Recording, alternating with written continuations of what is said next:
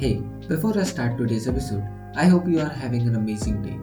As this week episode is in the month of April, and around the globe, it is known as Limb Loss and Limb Difference Awareness Month to raise awareness about limb loss and honor millions of people living with limb loss. Let's put the word out there by sharing a tweet with the hashtag limb loss awareness and tag me at elegencs. With that being said, in this episode, as the title says, Pushing the Boundaries, we are going to talk about what if the prosthesis can feel like the real limb.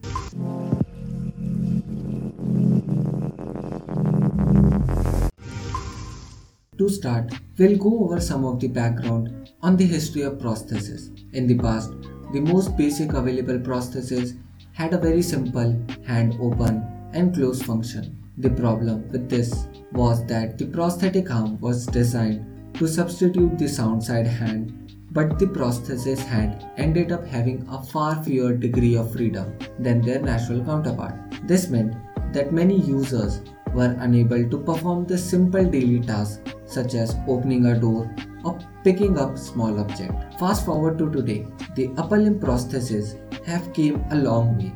They can now be fitted with individual fingers, although they are still unable to transmit tactile feedback to the user. In one of our previous episodes, we have looked how machine learning is being used in prosthesis. So you can check that out if you want to learn more about it.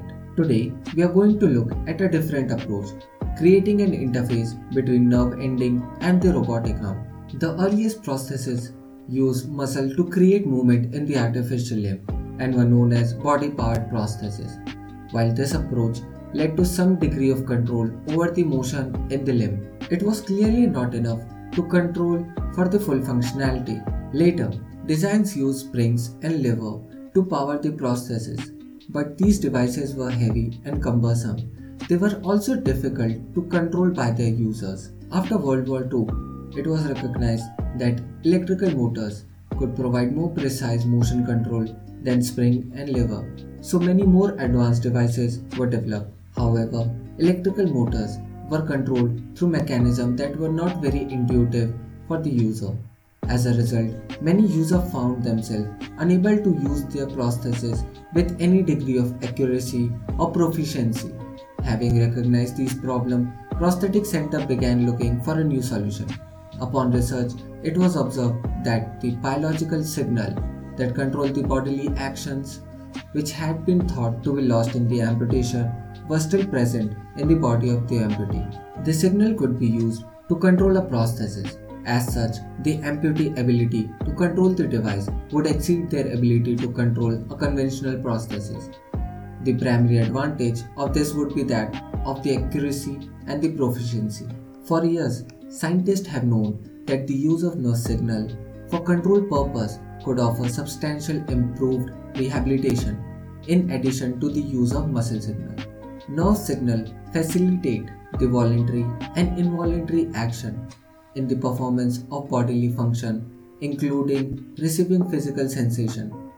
The basis of this technology is the fact that the human nervous system can work with electrode as well as nerves as both uses electrical signal it all comes down to a question of making all complex connection that we take for granted until something happens now by utilizing the residual nerves in the arm which contain both sensory and motor nerve fibers amputees can control their prosthetic arm, which could feel you are touching again. The groundbreaking technology will help patient to regain what was lost after the amputation. And that is all thanks to the innovative approach to rehabilitation through nerve signal control. In another recent development, a robotic hand enable one test volunteer amputee to pluck grapes from their stem and stuff a pillow into its case.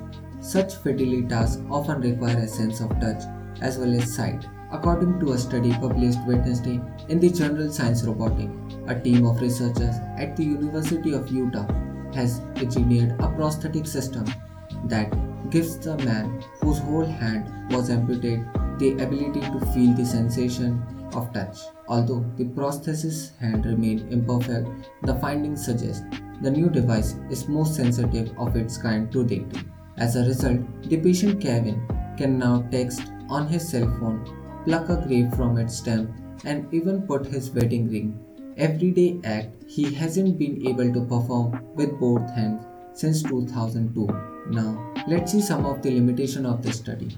But the crux of the breakthrough was an invention called Utah Slanted Electrode Array, or in short, USEA, a series of electrodes implanted into Kevin's arm that provide an electrical link between the limb, remaining nerves, and the prosthesis, transferring this wireway signal passing from the prosthesis to a nearby computer, which convert the message into something which can be understood by the brain. I'll put the link of the published article in the episode description along with the various references which I have used to formulate this episode. This tech is going to change lives of amputee. Prostheses are becoming more advanced and less dependent on computer. Eventually, researchers hope to make these devices affordable for the vast number of amputees living in less well-off countries where advanced research facilities are less common. Recent years have seen an explosion in invention in the AI and the bionics that give new hope to the amputee and people with sight issue. Of course, nothing can replace the real thing, but some new tech replaces the functionality of the natural limb or enhances the functionality of the prosthesis. I always feel like I have got a little more to say whenever I wrap an episode. But all good things must come to an end. But do not worry, I'll be back. The next episode will be out next week. Until then, thank you so much for listening. I really hope you enjoyed it. Prosthetic Orb is available on all major podcast platforms. And if you have liked what you are hearing, you can follow me so that you don't miss any update on the Prosthetic Orb podcast.